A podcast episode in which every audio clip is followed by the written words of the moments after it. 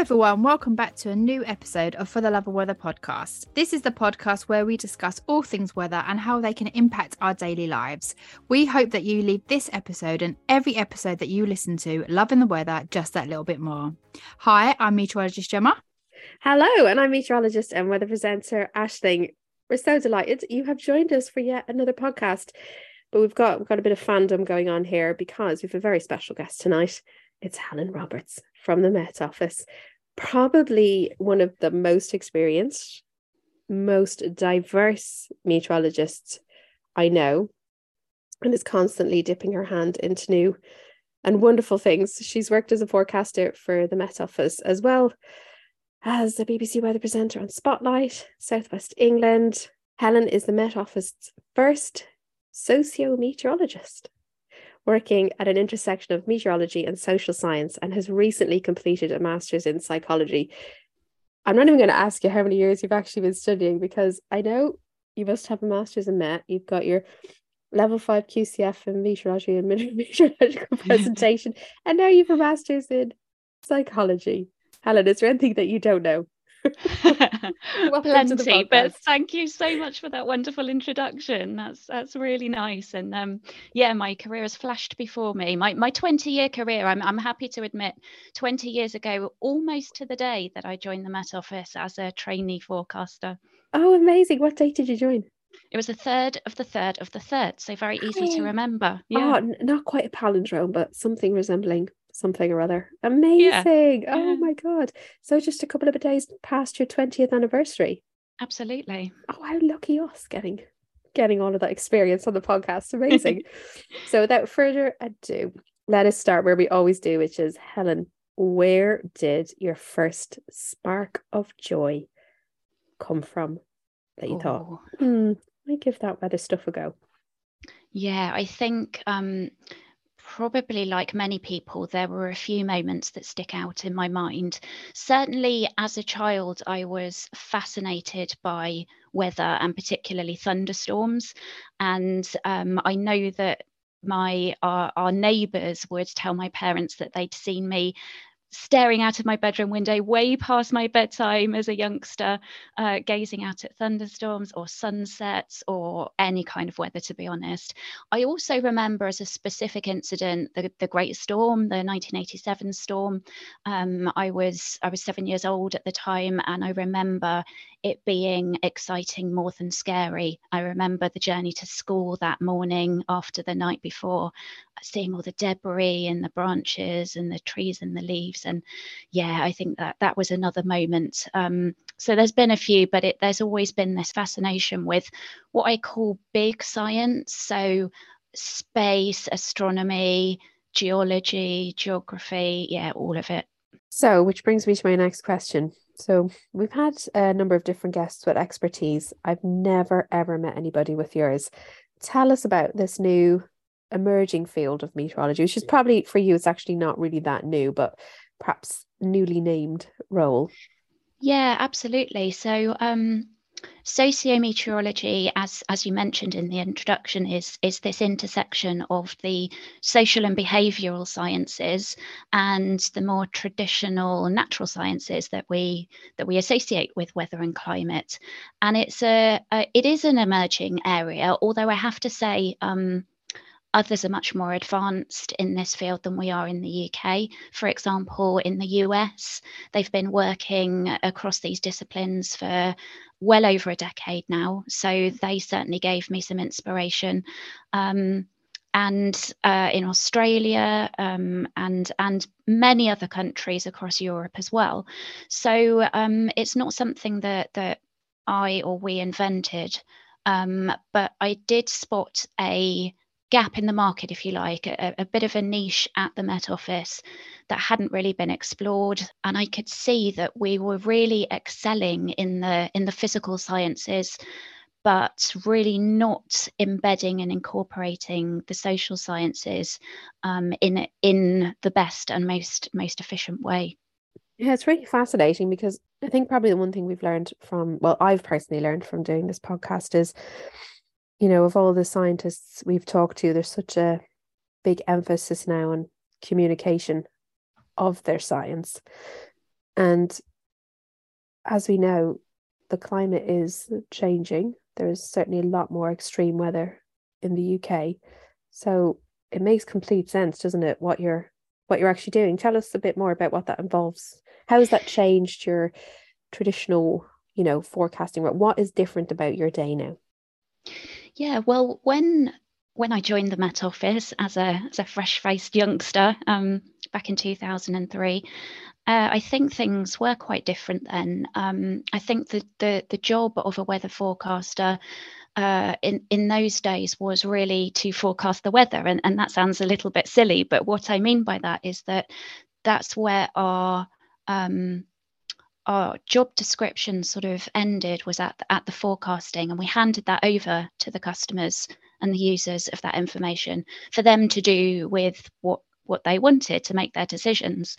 Um, and that has gradually changed over the years. And I think now the role of a what we call operational meteorologist is is much more about advice and communication understanding the requirements of that broad spectrum of customers and users that we have um, and really helping them to make the best decisions with the information available. And that has been quite a, a, shift in ways of working and mindset for people. And that's really where the social science comes in. Um, and, and the social sciences are a hugely broad umbrella covering an absolute myriad of different topics.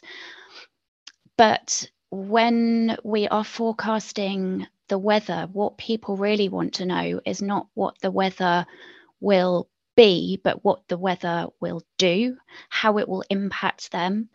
And the, the Met Office's purpose, our, our, mission statement, if you like, is helping people to make better decisions to stay safe and thrive. And I actually really love that mission statement because it's got people at the heart, which is is fantastic it also has the stay safe element, which of course is is one of our key remits um, as the National Weather Service in the UK is providing those warnings of severe and impactful weather. But it's also got that word thrive in there, and I really like that because that's more about the the everyday.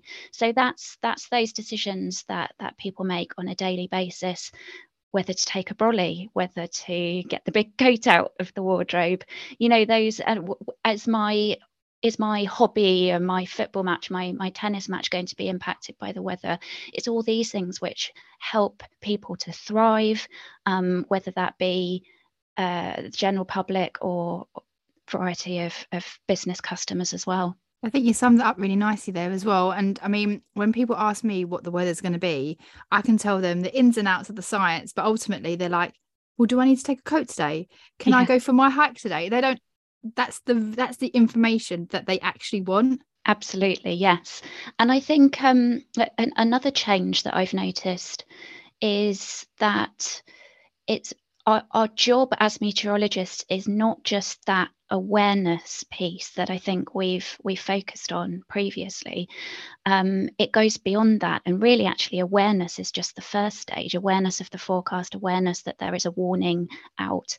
It's really about um, those decisions that people make as a result of, of the information we give them. And um, particularly when it comes to severe and impactful weather it's about um, helping people to take the right actions, to make the right behaviors to, to keep them safe. Um, and that's something that I've been working on particularly over the last few months. And um, I'm part of a, a, brand new team in the Met Office called the Weather and Climate Extremes and Impacts Team, which is a really cool, cool title, um, the Extremes Team for short. and uh, those four keywords that are in that um, description are crucial. So we've got weather and climate in there.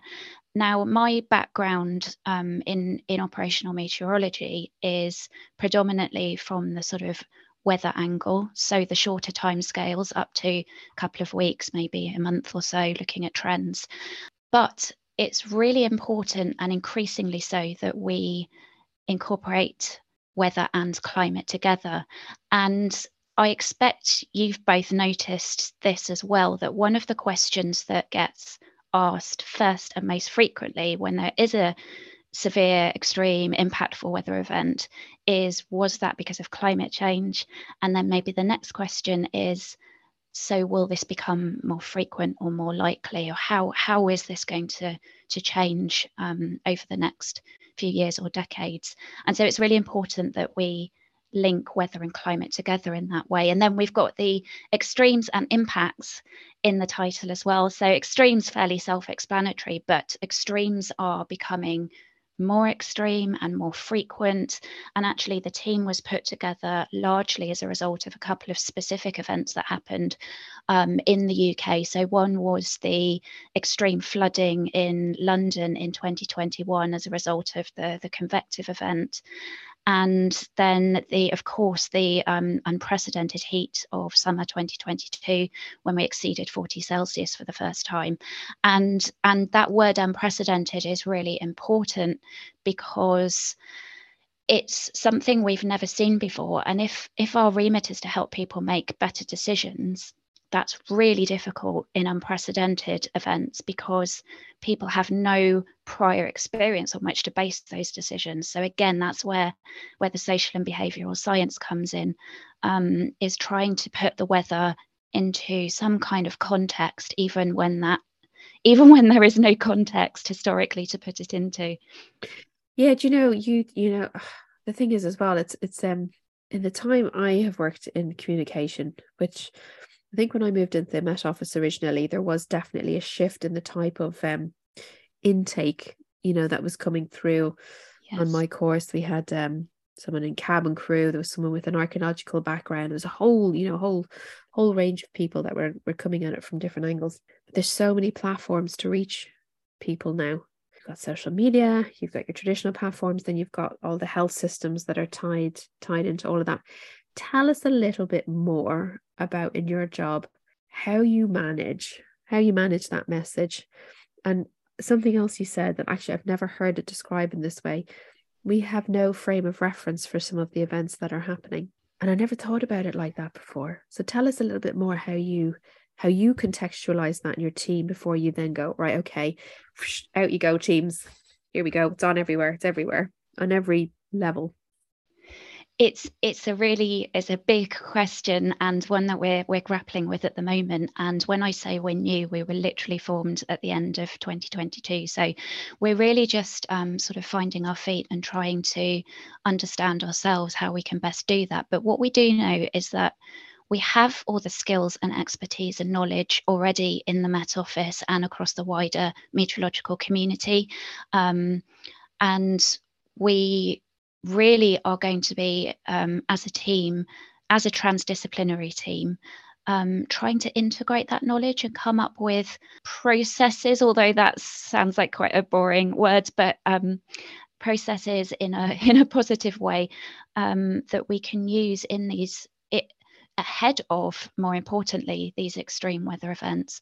So we want to have um, contextualized information available for people in the run up to an extreme event. We want to be able to perhaps do uh, sort of real time attribution where we can say ahead of an event or during an event whether this is likely to have been exacerbated because of climate change, or whether we can put any statistical analysis around that and say how much more likely these sorts of scenarios are with anthropogenic climate change. And then we're looking at the sort of post event analysis and, and wrap up and summary and really putting people at the heart of that. So we've been very good at um, recording these sorts of events and keeping records from a purely meteorological context. But increasingly, what we want to understand is what did it mean for people?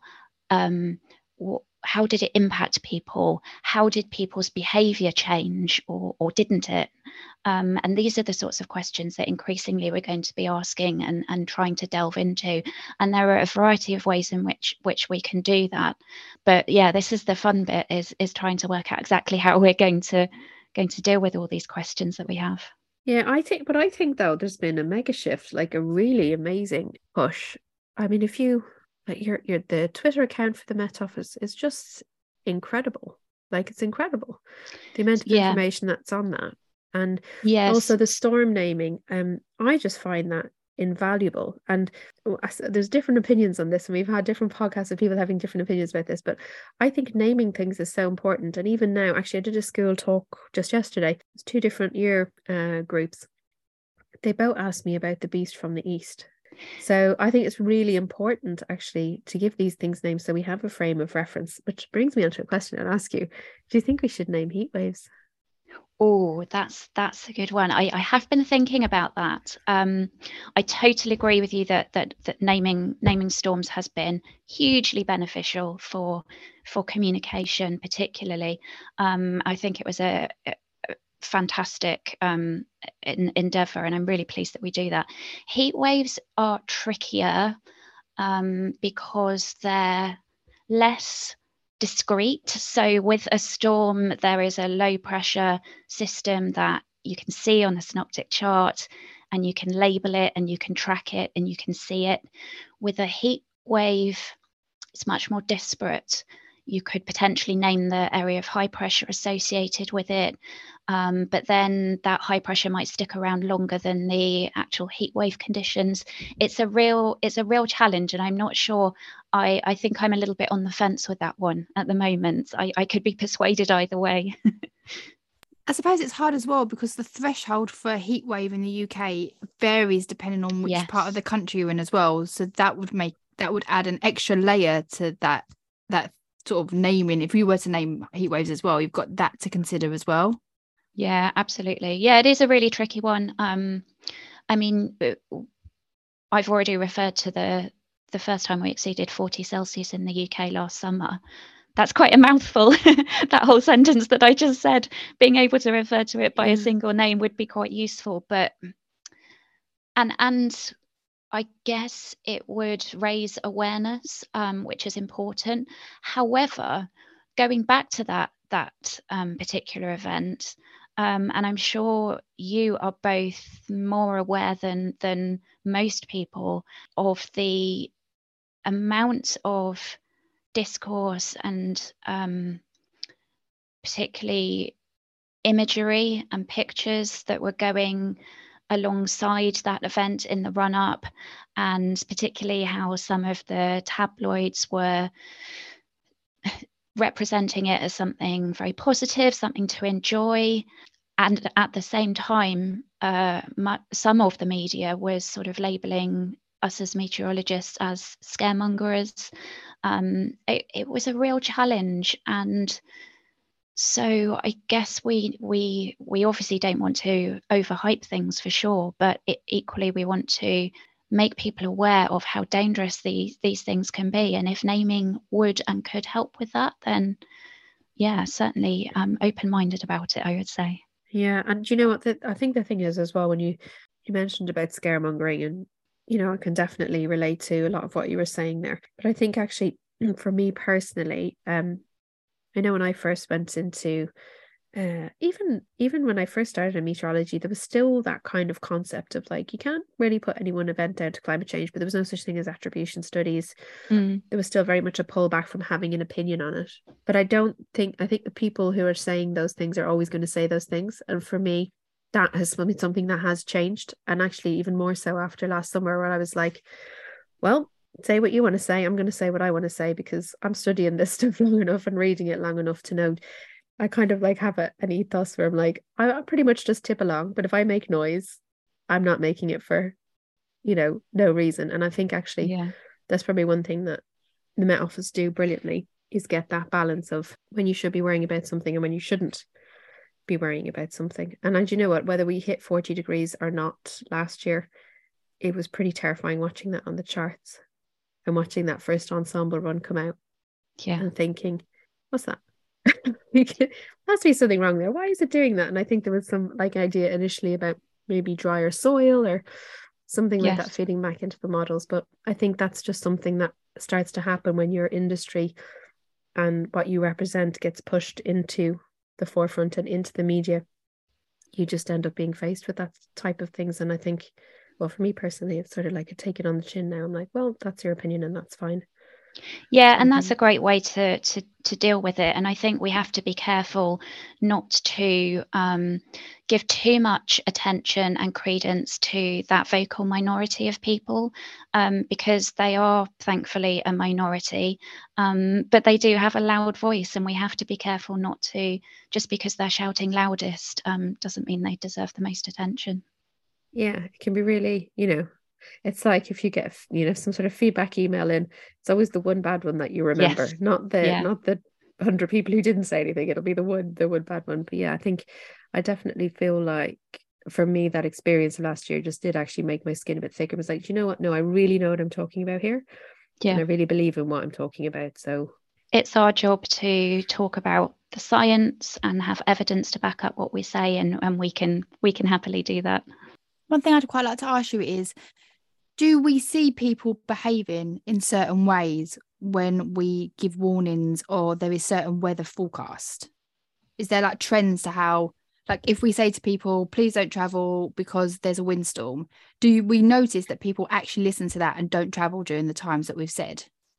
Yeah that, that's a great question. And uh, we have a lot of uh, research um, and evidence around this and it's absolutely fascinating. So, for example, after every amber and red warning that we issue at the Met Office, we conduct uh, public surveys, um, public perception surveys, they're called, and that uh, those data that we get from these surveys are are just so incredibly useful, and we always feed that back through the whole forecast process from the science through to the services through to the communication um, and make sure that we're improving our, our services all the time. And it and we have quite detailed information about the types of people who are more or less likely to respond to warnings um, and in what ways uh, they, they might take action or, or change their behaviors.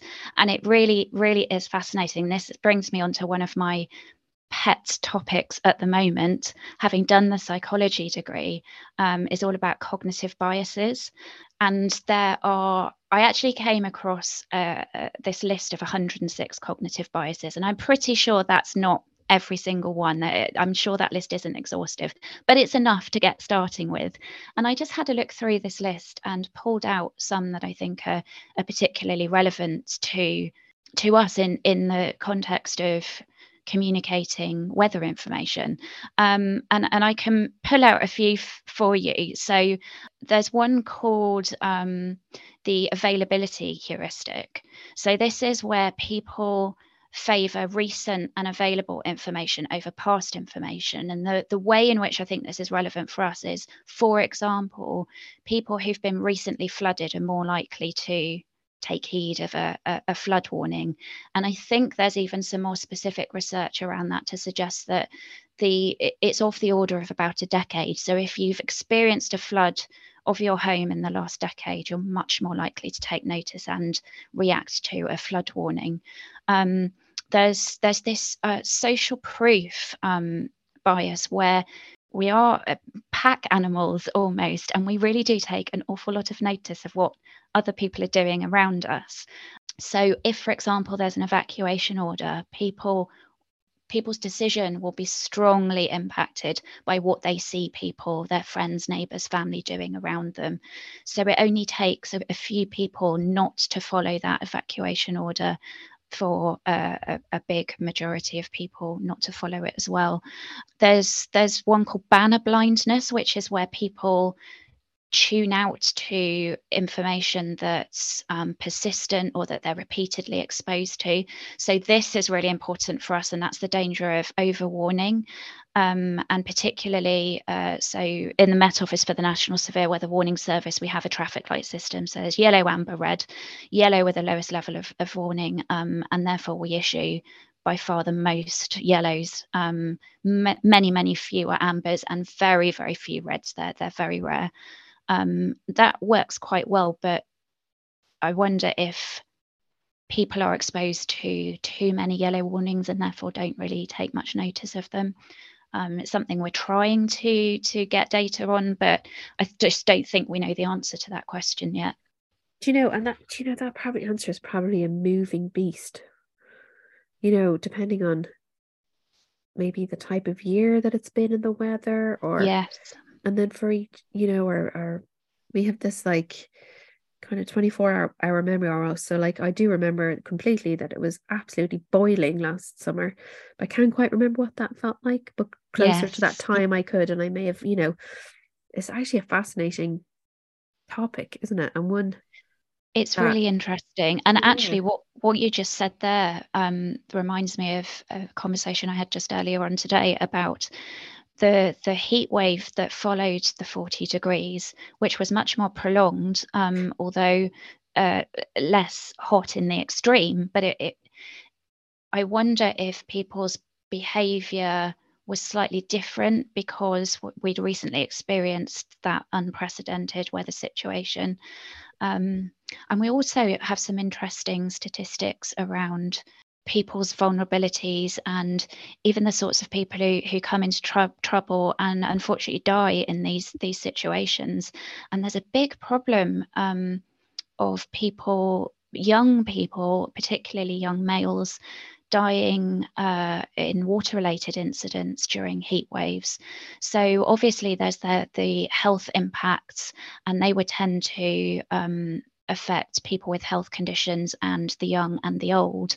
But it's easy to forget about this population we don't think of as particularly vulnerable, as sort of fit, young, healthy males who are out to have a, a bit of fun and, and um, having a good time with their mates and, and end up in horrible difficulties in the water.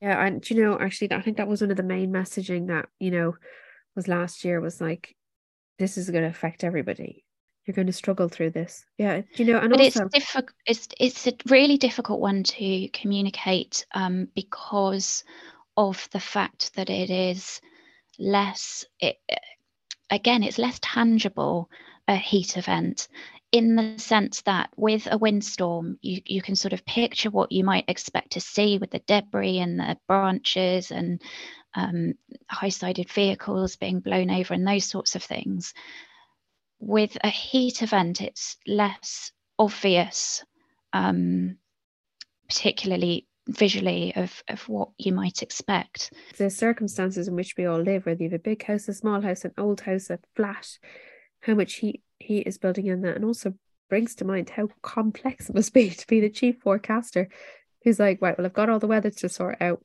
and then we need to sort out all the warnings as well.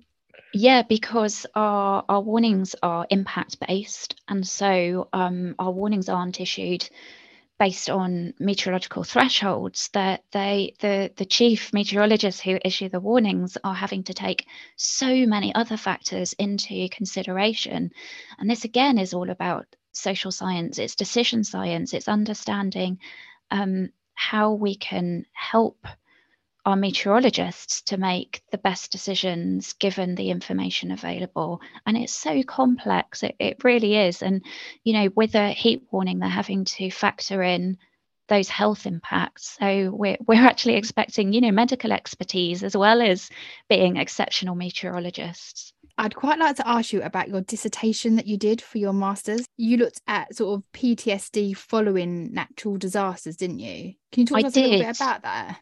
Yeah, sure. It was it was actually a really fascinating topic, and I, am really glad I I chose it in the end. Um, so, as as you can imagine, a a natural disaster can be an absolutely catastrophic event for for people, and depending on how they were impacted um, can have really, really severe mental health consequences for people. PTSD is relatively common. Um, but I was looking at, at, various factors that may um, influence uh, uh, an individual's likelihood to develop PTSD following a natural disaster. And there are there are various demographics that are at higher risk. For example, um, the elderly, females, ethnic minorities, and people with a history of or existing mental ill health. So these are some of the particularly vulnerable groups of people that we should pay particularly close attention to um, during and after a natural disaster. Um, I also looked at uh, some of the factors like media consumption. This was really interesting um, because media uh, consumption can have both a positive or negative impact depending on the type of media that people are exposed to, which probably isn't a huge surprise. Um, so, for example, if people are exposed to images of uh, people dying, um, then uh, fairly intuitively that is likely to have a much more negative effect on people's mental health following following a disaster um, but actually conversely viewing uh, sort of heroic acts um, and interestingly viewing sort of raw footage of the event if you like sort of unfiltered no particular framing just footage of the event can also actually be quite a positive influence for people's mental health following a disaster. And one of the most interesting findings emerging from the literature is that people are more likely to develop PTSD following a disaster if they perceive it as human made compared with being completely natural. And of course, this has implications for anthropogenic climate change, which, as well as resulting in more frequent and more extreme weather disasters, may exacerbate PTSD due to the fact that we can increasingly attribute these events to humans. And then I also looked at sort of the best uh, ways to to treat um, PTSD after a natural disaster. There's some really interesting literature around that, and it does seem that cognitive behavioural therapy is is generally the best course of action. But there are some interesting um, additional treatments that that can be really beneficial as well. Um, for example, mindfulness or exercise. These sorts of things are relatively um, cheap and easy, if not free, um, for people. So that that was interesting as well. Just to pick up on something you said there, why is it that raw footage is a positive? Like, what's the yeah, I, really well, I yeah, it is very interesting. Um, uh, I, I I don't actually know why that that seems to have a positive effect, but I guess as long as it's not framed in a negative way, perhaps just seeing I, I don't know because you could also uh, assume the opposite that sort of re- seeing it and reliving it could could have a negative impact. So i don't actually know the psychology Maybe it's something that. to do with the fact that if that footage exists that person may have survived. Yeah interesting. Yeah you know well that if you're watching footage and you don't you don't feel uncomfortable because you understand that that footage is there because that person is okay yeah that's a really thing. really interesting thought. Yeah absolutely so it is time, though, to move on to our Get to Know Me round with Helen Roberts. Gemma, do you want to take it away? Yep, let's go. So we have some weather related questions and some non weather related questions. Okay. So, what's your favourite season? My favourite season is autumn. Um, but if I can be slightly tricksy about it, I more specifically, it's late autumn into early winter. It's that November December period. I, I am a huge Christmas fan. Um, so yeah, it's it, that whole run up between bonfire night and the run up to Christmas is just brilliant. Um, and it's my favourite time to get outside, enjoy the the crisp. You know, uh, there's nothing better than a frosty morning and a blue sky cold day. Yeah can't argue with that the way you explained it. I mean, we all know spring is the best season, but that's a pretty good. I, am gonna find that one hard, difficult to argue with. Uh, no, autumn is the best. But anyway, we move on. we move on. do you have a favorite cloud? I do, and I'm afraid I'm going to be quite predictable here. It's got to be the cumulonimbus, and if it's sort of isolated with a big anvil top, all the better. Yeah, they're just brilliant it's they lovely to be able to sit there and just watch them pass as well in the distance. Yeah. That's awesome. Yeah. I, I yeah. think I think I partly find them beautiful because obviously you can tell a lot what's happening, whether you know how hairy the top of them are. Yeah. But also it's like, wow, I can visually see the top of yeah where I live. Sphere, or at least the, the troposphere. Yeah. Yeah. The bit yeah. that I'm probably most likely to survive in. yeah. I think it's pretty fascinating. Yeah, awesome. If you could have a superpower, what would it be? oh, or it would have to be flying because to be up in the weather, up in the clouds, to you know that that would be amazing, and to have that different perspective of the earth as well, to look look mm. back down on the earth, and also because from a from a practical and logistical angle, I I love being in different places, but I do hate traveling. So if I could make traveling a bit more fun, then that would be great. do you know what? I'm the same, but I've never quite put those two things together. I love I love different places, but I hate traveling. Yes. It's brilliant. you know, I do love though when I am on an airplane popping up through a cloud layer, mm, yes. seeing how thick it is, whether there's a little bulbous cumulus somewhere in the distance, you know, I, I do actually love getting, you know, I, I would like to live in a tephigram basically, is what I would like to do. I love that. Would you prefer jammy dodgers or Jaffa cakes? Both are great. I'd have to go with the jammy dodger because I love dunking a biscuit in a cup of tea. So oh, yeah. I, I, don't think you can really do that with a Jaffa cake. So, so yeah, how jammy do you dodger. Eat, how do you eat it though? Do you like That's his favorite question. the like... the the Jaffa cake or the dodger? Well, both of them. I, I would be a sort of nibble around the side for a Jaffa cake for sure. But I think if I'm dunking, it's less easy to do that. So I think that would be sort of yeah. just a big bite. I do a little bit of both actually with the uh, Jammy Dodger. I kind of do a bit of dunking, but then I will ultimately nibble around the side and get to the best last, which for me is the middle bit. yes, yeah. if you didn't forecast the weather for the UK, which other country do you think you'd want to forecast the weather for? I had a.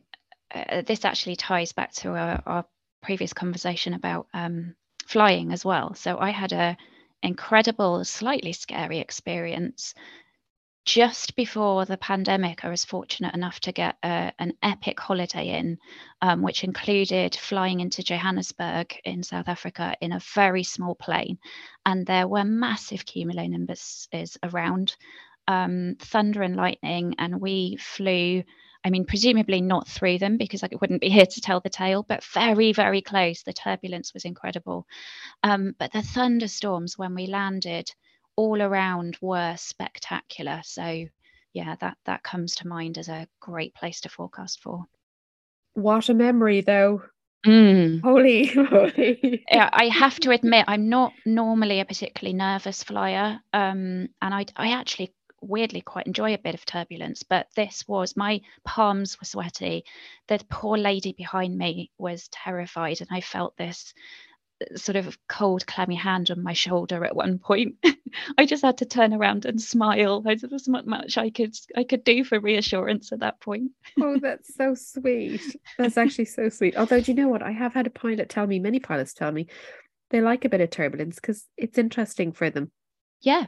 Keeps I, them I switched on. Well, imagine. Yeah. yeah. yeah, I don't mind it at all. I might say that though after I'd landed and then was yes. watching the thunderstorms from the surface. Yes. Okay, we've got three more questions. So, if you were a fruit or vegetable, what would you be?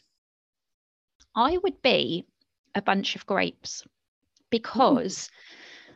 it's sort of um, it's lots of lots of little things that make up one big thing, and you could argue that that one big thing is better than the sum of its parts, and that kind of fits with particularly my work life, but perhaps my my social life as well. But yeah, there's all I'm always I'm always dabbling in lots of little things and and trying to pull them together into something that's sort of more useful than they are on their own. I love that. Also, grape grapes have multiple uses, don't they? Because I mean, you can turn them into wine for a start. So I was thinking that when you said that, I was like, oh. and no one's ever said grapes either. That is a ah, brilliant answer if you could invite one person to dinner, it can be anybody at all from any historical time frame or even a fictional character, who would you invite? I would really love to invite someone from sort of meteorological history. So, so for example, I mean, Fitzroy comes to mind, who who was effectively the founder of the Met Office and and the inventor of forecasting, um, but also someone like Luke Howard, who was the namer of clouds. That was 250 years ago, and we still use his his terminology his classifications today. And and also Lewis Fry Richardson, who sort of invented numerical weather prediction before computers even existed, which yeah. blows my mind. Yep. And imagine if if we could imagine having dinner with them and showing them what the world is like now and and everything that we can do with with weather forecasting and how beneficial it is to people's lives and to the economy. I, they they would be so amazed to see how far we've come. We would, and you know what? You mentioned an interesting thing, Luke. I would love to meet Luke. I love Glets. I'm obsessed with them and their name, and I think, wow, imagine, you know, he he is that fundamental for me. It's like you know, science is begins by all observation. Yes, I I um, was lucky enough to be invited to a an event in Tottenham where he he spent a lot of his life um, for the 250th anniversary, which was uh, end of end of 2022. Um, and I gave a talk, and there were various events going on, and one of the parks near his house was um, unveiled as a cloud, the first ever cloud appreciation park. It was brilliant, and his I think it was his great grandson was there as well, or one of his ancestors anyway. It was really good. Amazing! Oh my goodness, how amazing! Vilhelm Bjerknes as well, the inventor yes, of fronts. Yes, yeah. He just popped into my head. I actually saw his surname on an airplane a couple of years ago, and I was like, "Oh, look, ah. it's, it's Bjerknes." It was a Norwegian airline, and I was like, "It yeah. must be, it must be him." Nobody cared who was with me. we'll have to get all these people together, and then me and you, Ash, will just gate crash the we'll gate crash the dinner. Yeah, and try and not scare them with the way the world has changed. yes, that's true. Yeah. And finally, what's one thing that you wish everybody knew about the weather? I really, I really wish people appreciated the difference between rain and showers. that is a brilliant yes. answer already. um, and also how difficult showers are to forecast. Um, at least you know in terms of specific times and locations. I really like the analogy of the pot of boiling water that you know there are going to be bubbles forming in the pan but you don't know exactly when and where those bubbles are going to be. Yeah it's true. I, yeah. I like to use the popcorn one. I'm like yeah the popcorn. Yes. yeah that's a good one. Yeah no that this is so true and i do wish everyone did know the difference between rain and showers because people will say to you you got the forecast wrong like, yes. No, you interpreted it wrong. yeah, that is a great answer. Which is I wish people knew that as well. Job. it does, yeah. Um, Helen, we would love to leave everybody with a little weather wisdom. Would you like to give us one? Absolutely. So, my weather wisdom is that depending on how you measure, there are at least nine different types of lightning and I've I've actually got a book next to me, so I'll, I'm just going to open and see if I can uh, sort of show you a bit of a cool image here of some of the different the types already. through the, yeah, excellent. So um, brilliant, yeah, it's a good book. So, for example, um, the fairly standard types of lightning are, of course, cloud to ground, but you can also have cloud to cloud, which is intercloud lightning, or within the same cloud, which is intra-cloud lightning. So they're sort of three types that that most people will have seen at some point. Um, but there's there's all sorts of different types. There's one called pearl necklace lightning, which sort of, as the name suggests, looks like a pearl necklace or sort of chain or beads. Um, it sort of splits into lots of very tiny sections rather than being one continuous streak. There's ribbon lightning, there's forked, there's sheet, which is often intra cloud lightning where you don't actually see the the lightning bolt itself but the sky just appears to sort of light up and that's that's often because it's within a cloud or at least the the light is being um, uh, can't reach your eyes because there's a cloud in the way. But then there's these really interesting ones that you might not have heard of. Um, there's sprites and there's blue jets and there's elves, which are just very cool names in themselves.